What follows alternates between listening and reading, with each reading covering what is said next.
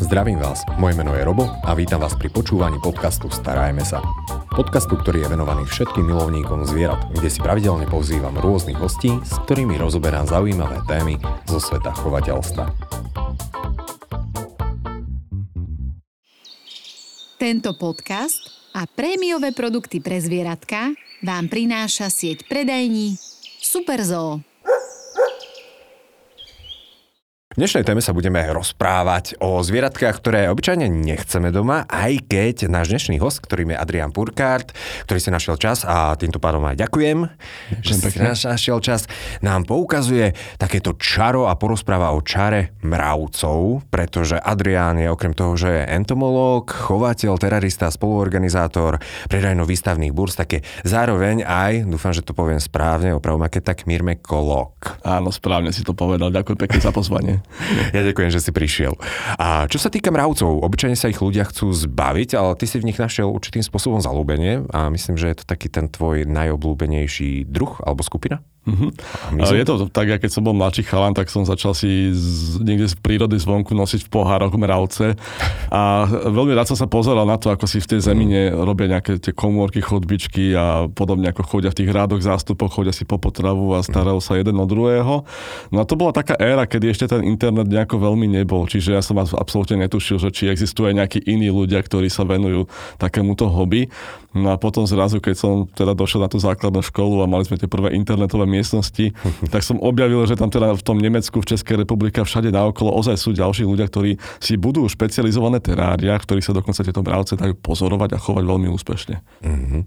A ja zároveň teda musím podotknúť, že ak nás sledujete cez YouTube, tak aj vidíte tieto terária majú aj nejaký špeciálny názov? Áno, tieto špecializované terária na mravce sa volajú tzv. formikária, čiže formikárium zo slova formika mravec, uh-huh. čiže formikárium ako chovateľské zariadenie na chov mravcov. No a tieto formikária majú rôzne podoby, rôzne tvary, rôzne akoby aj vlastnosti, ako by mm-hmm. sa mhm. dali používať a sú hlavne prispôsobené k tomu, aby sa dali v nich chovať mravce rôznych druhov. Čiže e, väčšina slúži na taký na takých chov tých najbežnejších druhov mravcov, ktoré teda ľudia v zajati chovajú, uh-huh. ale potom máme rôzne špecializované typy, ktoré práve slúžia na chov takých druhov, ktoré by v tých bežných typoch formikári nedokázali fungovať. Jasné, nie sú úplne najštandardnejšie. Poďme sa troška pozrieť na tie mravce. Uh-huh. Dúfam, že hovorím pravdu, keď poviem, že sú sociálne žijúce uh-huh. druhy. Môžeme ich v tomto smere prirovnať napríklad k včelám? Je tomu tak, že aj včely, aj osy, aj mravce patria do skupiny Hymenoptera, čiže blanokrídleho hmyzu. No a práve to je hmyz, kde sa vyvinula tzv. eusocialita, čiže pravá socialita. No a v týchto spoločenstvách v podstate nachádzame nejakého jedinca, väčšinou teda nejakú kráľovnu, ktorá je uh-huh. jedinou plodiacou matkou v tom spoločenstve.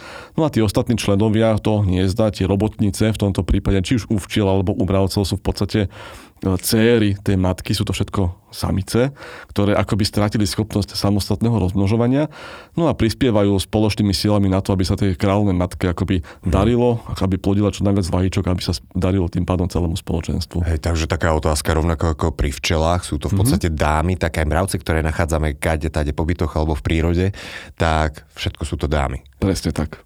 Pekne. A sú tam, existujú teda, predpokladám, že aj nejaké mm-hmm. samčeky? Mm-hmm. Áno, existujú tam aj trúdy alebo samčekovia, ktorí majú pre, presne rovnakú funkciu ako u včely medonosné, čiže iba sa tam prakticky vyvinú v tom mravenisku, spária sa s budúcimi matkami a potom následne zahynú.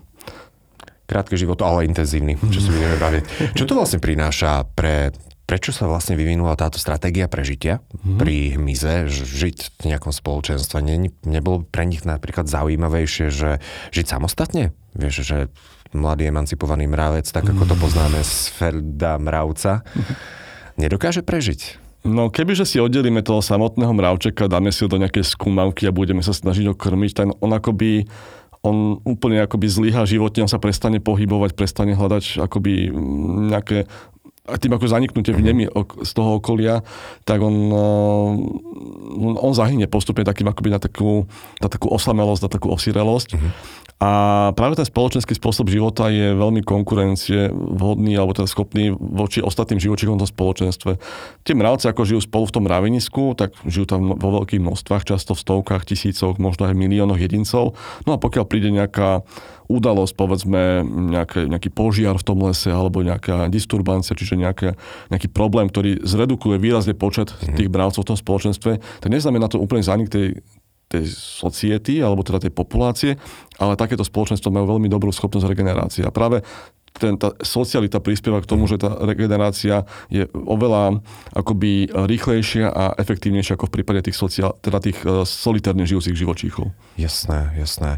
A ak by sme si mohli rozdeliť, majú aj nejaké úlohy? Lebo napríklad pri mhm. včelách toto funguje, že sú včely, ktoré hľadajú, tie, ktoré nosia mm-hmm. nejaký pel alebo nektár. Majú takto rozdelené úlohy a poslania v podstate aj mravce? Mm-hmm. Je tomu tak, e, podobne ako u včelách, tak, tak tá pôvodná kastácia, alebo teda kasty mravcov, tých robotníc, uh, sa diferencujú na základe hlavne veku uh, tých jedincov. Čiže on keď ten mravček sa vyliahne z, toho, z tej kukly a je taký ešte mm. mladý, taký neohrabaný, tak on prvé, čo robí, tak väčšinou teda čistí vajíčka, robí také čistiace práce v tom mravenisku, potom sa stará o tie larvičky, ktoré sú stále, stále si ukrytí v tom mravenisku vo vnútri.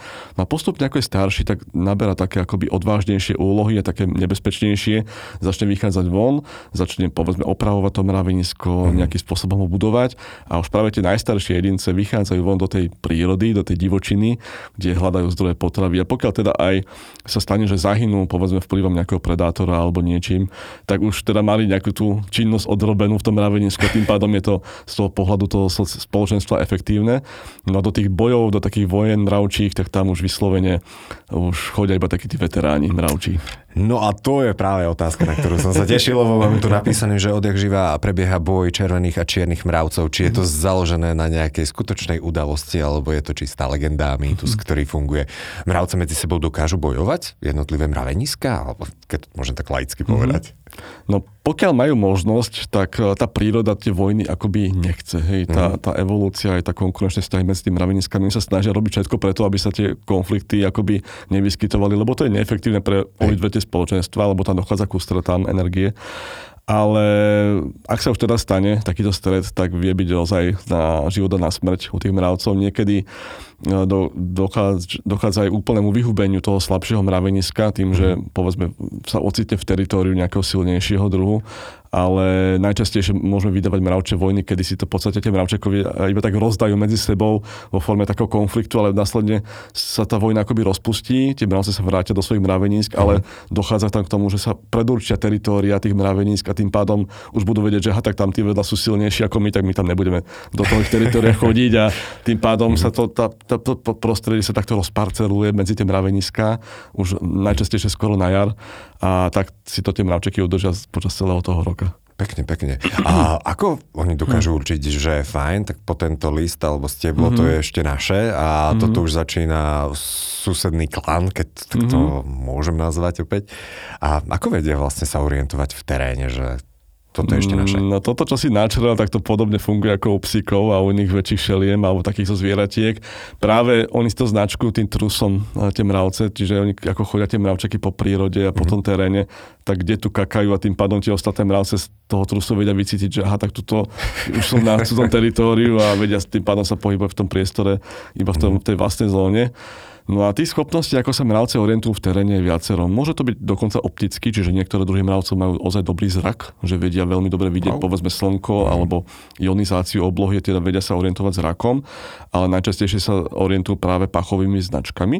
Čiže keď mravčak ide niekde po prírode, nájde zdroj potravy, nejaký džús rozliatý, tak dokáže si cestou naspäť do toho mraveniska značiť takú akoby pachovú stopu, čiže mm-hmm. tak bodkuje za sebou takú trasu.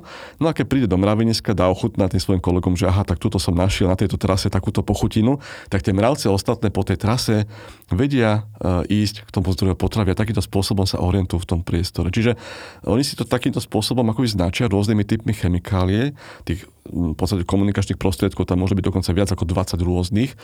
No a práve to spoločenstvo, to mravenisko funguje na takýchto interakciách, že pokiaľ mm-hmm. ten mravec je v mravenisku a zistí, že hm, som hladný, tak skúsi osloviť vedľa kolegu mravca, počúka mu tými tykadlami po, po hlave, že, že či nemá niečo ako podzub. No a keď ten druhý mravec je tiež hladný, aj larvy sú hladné a všetci sú hladní, tak vtedy sa vyberá ten mravec von, hľadať nejaký zdroj potravy a keď nájde zdroj potravy, prinesie vzorku, ochutná zdroj do mraveniska, ako som spomenul, tie ostatné mravce sa poňujú do zobrať a nájde sa tiež. Čiže takýmto spôsobom to mravenisko je to taký zvláštne organizovaný chaos, taký superorganizmus, No a mm, celé to nejakým zaujímavým spôsobom funguje. No. Takže, ak to dobre chápem, mravce si nevytvárajú nejaké zásoby? Alebo môžu, v závislosti od druhu? Môžu. Oni dokonca tie mravce majú vyvinutý tzv. sociálny žalúdok, čiže tie veľké brúška, ktoré majú, obsahujú veľké časti. To musím zapísať, sociálny žalúdok. To Napíš si, sociálny žalúdok ale tá druhá časť sa ti nebude páčiť. Pretože oni tie mravce, keď sa najedia poriadne do toho sociálneho žalúdku, poriadne sa im napije to brúško. To sú, nie sú také v Austrálii tie mravce? Aj také, ale aj tie naše to dokážu. Keď dáte cukrovú vodu mravčekom v kuchyni, mm-hmm. tak si všimnite, že tie brúška sa im tak poriadne napijú. No ale ten to je práve ten objem toho sociálneho žalúdka. No ale keď ten mravček potrebuje to dostať von tým svojim kolegom alebo s tým larvám, aby ich nakrmil, mm-hmm. tak on to doslova vyzvracia to, z toho sociálneho žalúdku. Čiže oni si to takto medzi sebou pregrckávajú, e, tú potravu, tie mravce. to je možno, to, možno to neznie úplne vábne, ale, ale akože, e, ako spôsob, e, ako tá energia, tá potrava putuje až k tej kráľovnej, do toho mraveniska, tak je to práve takýmto spôsobom, že si tie mravce vymieňajú tú potravu formou toho sociálneho žalúdka. Čo musí mravec spraviť, aby dostal ten trest, že sa stane sociálnym žalúdkom? Či to sú takí tí vyvrheli, alebo, alebo to je pre mravce taká cnosť? No v našej faune máme, v podstate väčšina druhov našej fauny je taká, že, teda tej slovenskej fauny, mm-hmm. je taká, že mm, všetci majú akoby rovnako zhruba veľký ten sociálny žalúdok, čiže akoby tie zásoby tej potravy sú kolektívne, mm-hmm. akoby v celom tom mravenisku ale to, čo možno v niektorých dokumentárnych filmoch vidíme, také ohromne zväčšené mravce, ktoré má obrovitánske tieto sociálne žalúdky také veľké brúška, tak to sú práve adaptácie na púšte podmienky, hmm. kedy dochádza k dlhým, dlhodobým e, obdobiam sucha v tých oblastiach. Čiže to sú druhy, ktorí majú evolučnú adaptáciu, že sa poriadne napijú, majú obrovské zásobárne tej medovej hmm. šťavy trebárs a niekoľko mesiacov e, z tých medových súdkov, tzv. vedia tie ostatné mravce akoby očerpávať im tu, hmm. im tie zásoby potravy. Čiže sú takéto rôzne adaptácie. U nás uh, máme tiež taký druh, ktorý si vytvára zásoby potravy napríklad vo forme semien rastlín. Čiže na jar si zazbiera veľké množstva semien a počas leta, keď je horúco, keď ich palia tie malé nožičky, tak nemusia chodiť von, ale pojedajú mm-hmm. tie semienka vo svojom ravinisku a potom na jeseň v septembri zase pozbierajú semena tráv, aby mali zásoby na zimu. Čiže aj takéto rôzne formy zásob potravy dokážu vytvárať tie mravce, nielen teda v tých sociálnych žalúdkoch, ale povedzme aj v takýchto sípkach mm-hmm. Mňa to až láka sa spýtať na to, že či by si vedel opísať spôsob života a mravcov vo všeobecnosti. Mm-hmm. Lenže ja sa troška bojím toho, že existuje tak obrovské množstvo druhov, mm-hmm. že to bude veľmi náročné, že či sú mravce viac menej spoločenské, vždy spoločenské, mm-hmm. žijú v obrovských mhm. skupinách, mm-hmm. vždy majú mraveniska, alebo niektoré nemajú mraveniska. Mm-hmm. Vedel by si to tak vo všeobecnosti skúsiť opísať? No skúsim to tak veľmi v krátkosti a v jednoduchosti. Ľudia možno niekedy pozorovali také okrydlené mravce. Oni občas tak vylietávajú na dvore, niekedy aj niekomu v kuchyni. No a to a je, je tzv. jav. Zle. to je jav, ktorý sa nazýva rojenie mravcov. Čiže oni tie okrydlené samce a samičky vylietávajú z toho mraveniska a pária sa niekde vo vzduší spoločne medzi sebou, no a potom teda dopadajú na zem ako sme si už spomenuli, samčekovia po tomto akte zomierajú. No a tie mladé kráľovné, oni zhodia krídla, čiže si ich odlomia a hľadajú vhodné miesto, kde si založia mravenisko. Väčšinou pod nejakým kameňom, nejaké štrbine, tam sa ukryjú. No a tým, že si zobrali veľké zásoby potravy práve vo svojich sociálnych žalúdkoch, tie mladé kráľovné, tak dokážu z, tých, z tej potravy vychovať prvú generáciu robotníc. Čiže oni kladú vajíčka, pekne sa starajú o larvičky a tie prvé mravčeky, ktoré vzniknú, tá prvá generácia a tá začína chodiť von No a to mravenisko takýmto spôsobom akoby vzniklo. Pokiaľ teda sú úspešné tie prvé robotnice, teda tie prvé céry tej kráľovnej, tak sa to mravenisko neustále rozširuje, až dospeje po niekoľko rokoch a znova začne produkovať takéto okrydlené mravce a cyklus sa opakuje. No No máme tam ešte takú špecialitku, tzv. sociálnych parazitov, čo sú také špeciálne druhy mravcov, ktoré si povedali, že á, my nebudeme takéto mraveniska zakladať, je to veľmi pracné, tam tie kráľovné a toto nejaké prvé odchovy robotníc, ale oni chodia rovno do hotového, čiže oni tiež podobne vylietajú z mravenisk, tie okrydlené samce a samice, spária sa, no a tie kráľovné, keď behajú po zemi, a, a tak nezakladajú si vlastné mraveniska, ale vchádzajú pomocou rôznych mechanizmov do iných mravenísk, tam zabíjajú pôvodnú kráľovnú a v podstate nahradia jej, jej, jej, jej pozíciu v tom hniezde mm-hmm. a začnú tam produkovať svoje vlastné vajíčka. Čiže takýmto spôsobom akoby obsadia už hotové mravenisko. Čiže je to zhruba štvrtina alebo petina našej fauny, teda našej slovenskej fauny, ktorá takýmto mm-hmm. spôsobom zakladá tie mraveniska, ale teda ten primárny mechanizmus je ten, čo som povedal. Čiže tie kráľovne si ich zakladajú po vlastnej osi. No a ja mám hneď dve otázky, ale spýtam sa na tú, ktorá ktorá ma hneď zaujala. Jasne. A, ako je možné, že dajme tomu nejaká cudzia kráľovna mm-hmm prenikne do mravleniska, kde mm-hmm. sú stovky a tisíce v podstate ano. takých mm, kamošov alebo dcer tej pôvodnej kráľovnej mm-hmm. a tí ostatné mravce, bojovníci a neviem, čo tam všetko majú, mm-hmm. ju nechajú jednoducho zavraždiť svoju matku no. pôvodnú a jednoducho nahradiť to. Oni to ako... ako Veď to musia vycítiť, že toto není tak úplne košer. No tie mechanizmy sú niekedy veľmi vtipné. Jeden taký sa mi obzvlášť páči, kedy uh, tie parazitické kráľovné chodia v okolí toho mraveniska, snažia sa uloviť robotnicu z toho hniezda. Oni ju doslova chytia, zabijú a to mŕtvolkou si potrú svoje vlastné telo, aby nabrali jej pach. No a takto väčšinou niekedy aj vo vlastných hryzadlách si nesú tú mŕtvolu tej robotnice a akoby s takým štítom vbehnú do toho mraveniska. No a tie mravce, pokiaľ tie, tie robotnice, pokiaľ na ňu natrafia týkadlami, tak oni sa stane, že teda nevedia usúdiť, či to je votrelec, alebo či to je člen ich vlastného mraveniska, uh-huh. ale tej kráľovnej to stačí na to, aby tých ne, za niekoľko minút prenikla až tej kráľovnej a tam ju dokázala usmrtiť. Čiže až takýmto, takýmto zaujímavým mechanizmom dokážu tie mravce vnikať. Niekedy dokážu akoby aj, uh, že mm, v krátkosti začať produkovať pachy, ktoré veľmi mm. imitujú pachy toho pôvodného hniezda, čiže vedia sa veľmi rýchlo adaptovať a tých mechanizmov je ozaj skutočne veľké množstvo, ako vedia takto vnikať tie samice. A stáva sa aj to, že kráľovna sa ubráni a zabije toho vetorelca? Pretože predsa len to už je mm. staršia, skúsená, jednoducho No skôr sa to nepodarí. Mm. Ono, ono väčšinou tá šanca, že tam ten prienik ozaj akože nastane tá infiltrácia je pomerne nízka. V opačnom prípade by sme mali iba parazitické mravce všade v prírode, mm. ale nie je tomu tak, že tá šanca je, môže byť možno jedna zo 100 alebo podobne veľmi, veľmi nízka akoby mm. štatistická takáto šanca. Takže nemení sa mhm. kráľovna 20 krát do roka. To nie, to nie, to nie, to nie. Inak toto je celkom desivé. Spomínal si, že po niekoľkých rokoch, keď mm-hmm. sa to mravenisko jednoducho ustáli, Áno. vyvinie a znamená to, že mravce žijú dlhšie ako jednu sezónu? Aj mhm. kráľovny? Mm-hmm. No toto málo kto vie, ale práve tie kráľovné sú veľmi, ale veľmi dlhoveké. A práve tie najbežnejšie druhy mravcov, ktoré vidíme na Zemi, také čierne, aj v kuchyni často, mm. na záhrade, tak tento druh uh, má taký rekord. Uh, v zajatí sa chovali tieto mravčeky v laboratóriu a kráľovná sa dožila necelé 30 čiže 30 rokov dokážu žiť tie kráľovné. No a minimálne teda. No a tie, povedzme, mravce lesné, čo si tvoria také obrovské kopolovité mraveniska, tak tam tie kráľovné žijú približne 10 až 15 rokov. Čiže vedia byť tie na, mravče pomery pomerne dlhoveké, ale taký ten bežný mravček, ktorého my mhm. vidíme, teda nie tá kráľovná, tak ten sa reálne dožíva 1 až 3 roky. Že väčšinou on by možno aj dožil dlhšie, ale vzhľadom na tú funkciu, ktorú má v tom ravenisku, tak sa vystavuje mm. stále nebezpečnejším situáciám a väčšinou ho teda niečo zabije alebo uloví v tom, v tom priestore vonku. Ale keď to aj skúšali laboratórne, tak do tých troch rokov zhruba dokážu prežiť. Ale aj takéto obdivuhodné, keď mm-hmm. si mhm. predstavím, že také malé stvorenie dokáže žiť mm-hmm. 3 roky. Lebo pre porovnanie, a to je dĺžka života škrečka.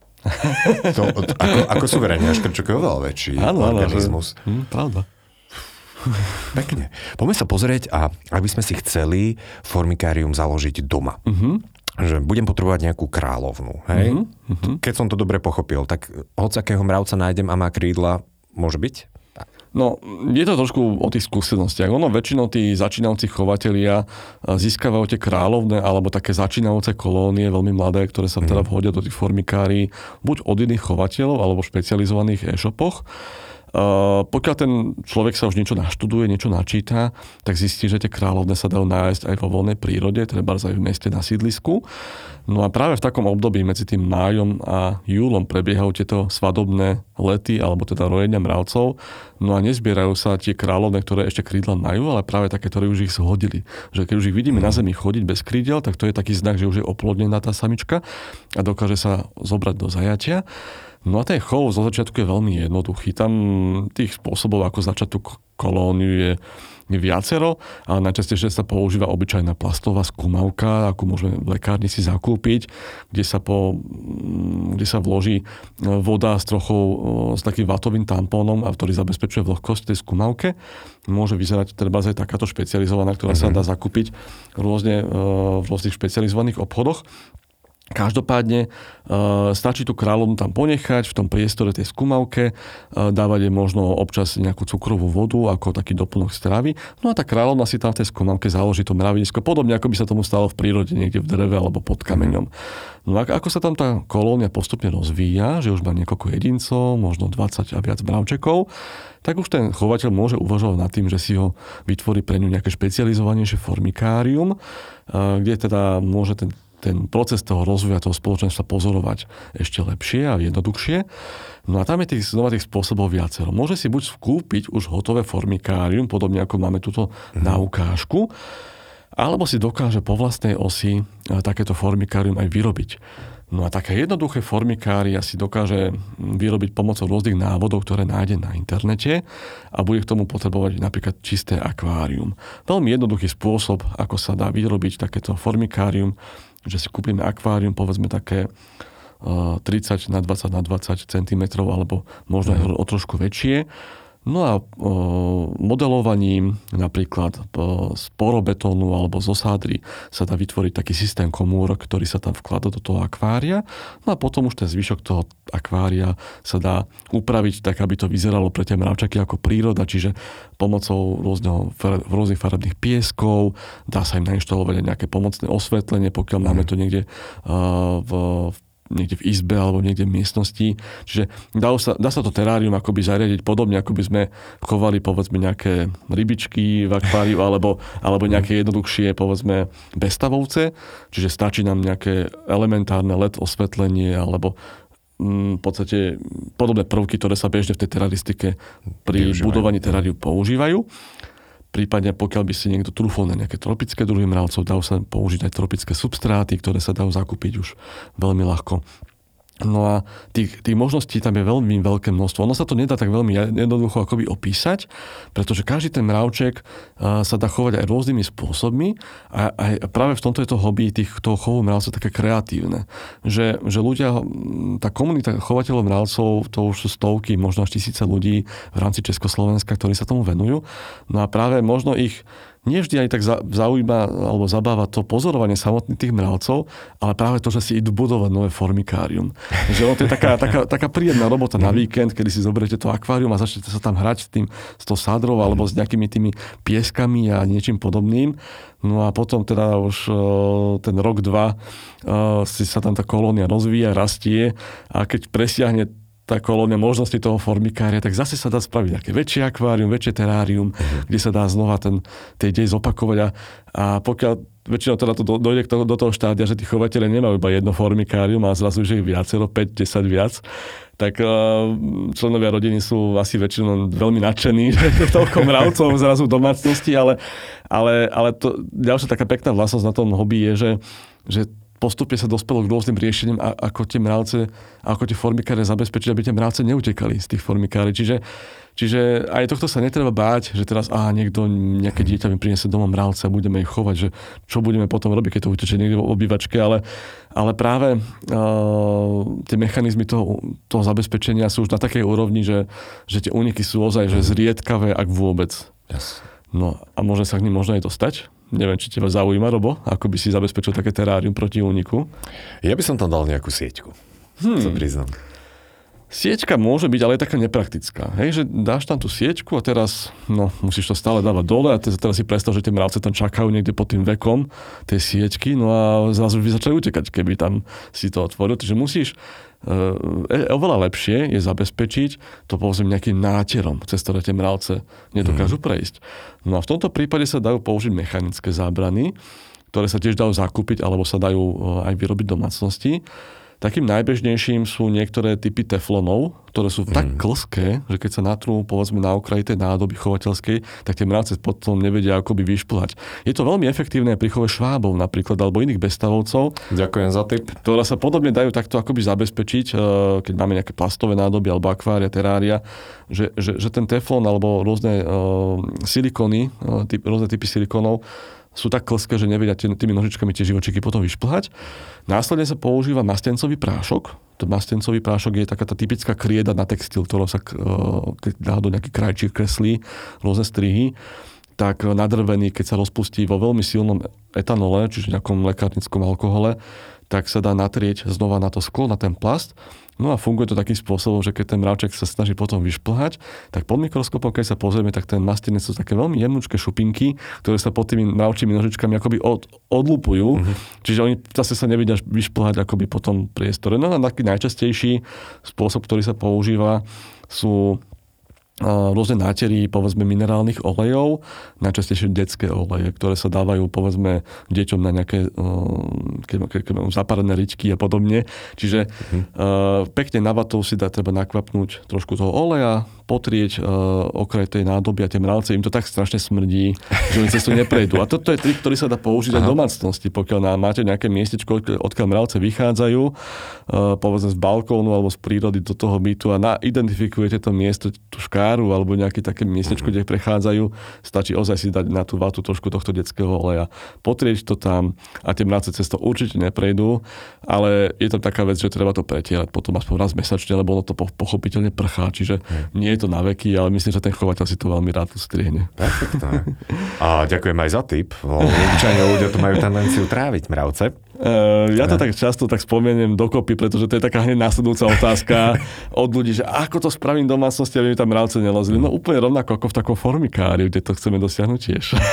Perfektné. A ak sa môžem spýtať, ešte čím ich budeme krmiť? Mm-hmm.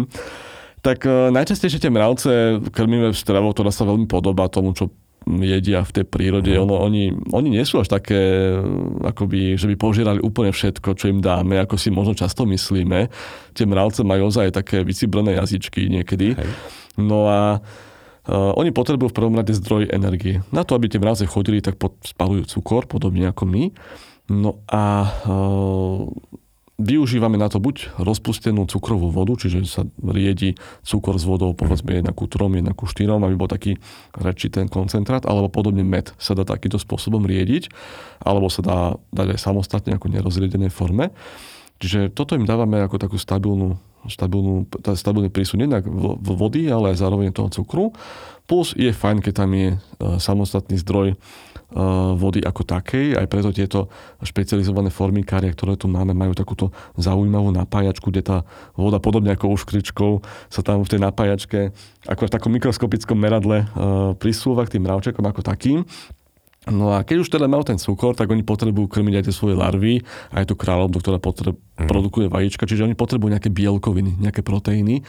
No a toto najčastejšie získavajú uh, formou nejakého uhynutého hmyzu. Čiže keď podobne ako iné živočichy krmíme tými mučnými červami, cvrčkami, švábami a inými uh, krmným hmyzom, ktoré sa dajú zakúpiť aj v predajni, tak e, takisto týmto hmyzom môže krmiť aj mravce. Oni podobne, im to tam, najčastejšie usmrtené im to vložíme do toho formikária a oni si to tam už potom rozporcujú na súčiastky a zjedia.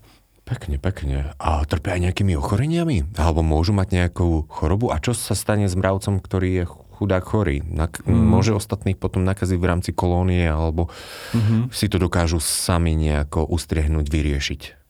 No, mravce, podobne ako aj iných hmyz, môžu trpieť rôznymi akoby ochoreniami, ktoré postihujú akoby hmyz. Najčastejšie sú to rôzne entomofágne huby a podobne takéto mikrobiálne ochorenia ale sú to veci, ktoré v tom formikáriu sú často neriešiteľné, lebo nepoznáme antibiotika, ktoré by sme vyliečili mravce, to, to by bolo asi uh, hudba budúcnosti chovateľstva možno. a taktiež by to asi nemalo veľký zmysel ísť k veterinárovi s mravcami, ale... ja by som bol zvedavý na ten výraz veterinári. Každopádne, ono, ono sú to podmienky, ktoré práve vznikajú v, v priestoroch, ktoré sú povedzme zle veterané, alebo mhm. sú veľmi vlhké a zle veterané zároveň. A to je úplne podobné ako u chovu iných druhov bezstavovcov. Čiže pokiaľ máte aj pavúka alebo nejaké, no, povedzme, chrobáky alebo iné živočichy, treba aj to krmivo, cvrčky a šváby. Mm-hmm. A keď viete, že máte v krabičke, ktorá má povedzme zlé vetranie, je tam vlhko, oni začnú zomierať, tie ten hmyz a podobne to je u tých bravcov. Čiže je tam fajn počas toho tvorby toho formikária myslieť aj na to vetranie, aby bolo dostatočné. Zároveň uh, aj tú vlhkosť nastavovať tak, aby to nebali úplne že mokrať, pretože aj, aj v, niekde v takýchto biotopoch tie mravčeky nenachádzame. No a potom Čím ešte môžu trpiť tie mravce sú rôzne, rôzne roztoče. To zvykne byť pomerne veľký problém. No a rieši sa to, tí skúsenejší chovateľia to vedia vyriešiť, takže vedia tie mravce od tých roztočov sa to opatrne akoby, roztoč, akoby očistiť, mm. povedzme kráľovné samotné, ale pokiaľ tieto napadnutie toho hniezda rozsiahle, že veľa tých mravcov ich má na sebe, tak e, to často končí fatálne. Čiže e, áno, deje sa to, ale nechcem strašiť tých budúcich chovateľov, je to veľmi zriedkavé, že oni, väčšina, väčšina tých chovateľov a chovov samotných je pomerne úspešná, a nejaké takéto javy, ktoré by v podstate zničili tú kolóniu ako takú, sa nedejú vôbec často. Čiže je to mm-hmm. veľmi také zriedkavé. Zaujímavý domáci. Mm-hmm. Neviem, či by som to nazval úplne maznáčikom, ale veľmi často sa s tým stretávam najmä ako, možno poviem úplnú hlúposť, ale aj, že šťastie to dekorácia, mm-hmm. keď, keď sú napríklad v obrazoch. Neuškrepiteľným faktom je, že máme určité zmeny u nás v prírode. Mm-hmm. A ako sú na tom mravce na Slovensku? Vlastne koľko máme druhov na Slovensku? Mm-hmm. No, fauna mravcov na Slovensku je pomerne dobre preskúmaná. Zhruba 122 mm. momentálne poznáme. Mm-hmm. Pričom predpokladáme, že možno ešte tak 3, 4, maximálne 5 nám akoby uniká tej pozornosti, že nebudeme si vymýšľať, že tu žijú, ale zatiaľ nemáme žiaden dokladovaný materiál, Hej. taký vedecký. No a mm, sú mravce, ktoré sem pribúdajú vplyvom zmeny klímy, čiže rôzne druhy, ktoré žijú v Južnej Európe, niekde na Balkáne, sem postupne prenikajú. Aj teraz sa nám podarilo minulý rok nájsť takýto jeden nový druh mravcov pre faunu Slovenska napríklad ale zároveň máme niektoré druhy, ktoré žijú v horských oblastiach, kde teda tiež sa otepluje a, a postupne sa ich teritória, respektíve tie, to množstvo tých lokalít akoby výrazne zredukuje, že už miesta, kde predtým žili a boli hojné, tak postupne z takýchto biotopov ustupujú a skôr sú už viazané iba na také vyššie polohy nadmorských výšok. Mm.